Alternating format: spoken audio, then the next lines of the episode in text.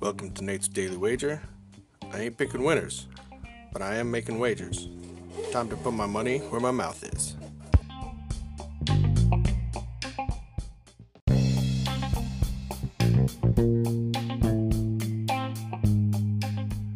This is Nate's Wager for September 12th, 2021.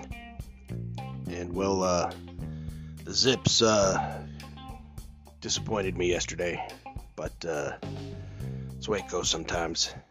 Betting on 18 year olds, 19 year olds who uh, you never know what kind of game they're going to have, you know, because the girlfriend didn't call him back or didn't give him a Snapchat or whatever it is. Anyways, I digress. We got professional football. Week one, Sunday one. Ah, oh, it's glorious. We got the red zone. Scott Hanson not taking a leak for like seven hours. Ah, oh, it's fantastic. Just watching football constantly, all day. So, tell you what, I have a long day ahead of me because the game that I like is the late one.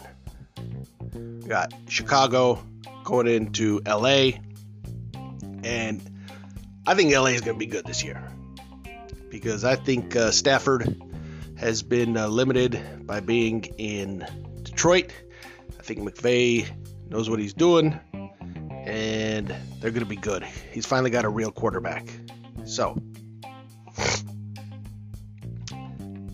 we're going to take them over the Chicago Bears, who might be good in a few years, but this ain't that year. So, currently sitting at seven and a half, started at seven. The way things are going, it might end up at eight. So, we're going to take Rams minus seven and a half.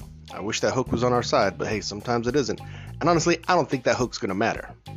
So, Rams minus seven and a half against the Bears in tonight's NFL action. See anything better than that? Pound it. That's my pick, and I'm sticking to it. And uh, welcome back to the fold, cousin. Give him your knowledge. Vinny, take it away. Oh, I almost forgot. One more game. Bills by a billion.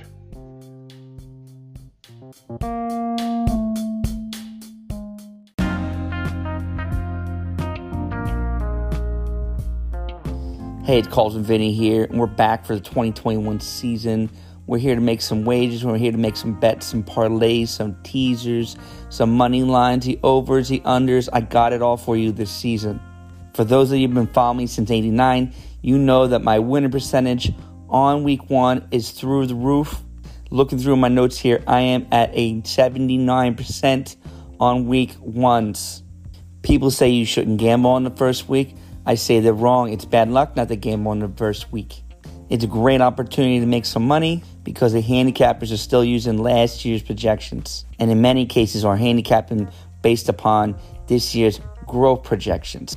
Case in point, let's look at the LA Chargers versus Washington Redskins. The handicappers are projecting a big leap forward for the Chargers. We've seen nothing yet to back that up.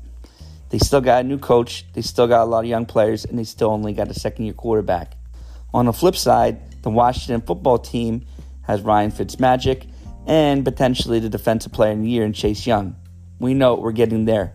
If Carlton Vinny were handicapping this game, I would say Washington minus six. So when I see Washington minus one, I'm all over it. I expect Washington to come out strong.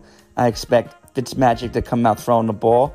And I expect Chase Young to come out hungry. Not a good day to be Justin Herbert. Not a good day to be a rookie offensive lineman, and especially not a good day to be a new coach. So, for this week's lock of the week, we're going with the Washington football team minus one against the LA Chargers. The game's being played in Washington. So, stick with me this year for more locks to come and take this week's winnings, take it to the bank, and lock it up. Until next week, Cousin Vinny with your lock of the week.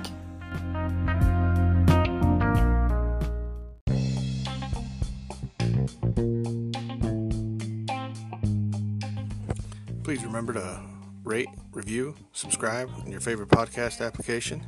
Tell me how much I suck or how much money I'm making you.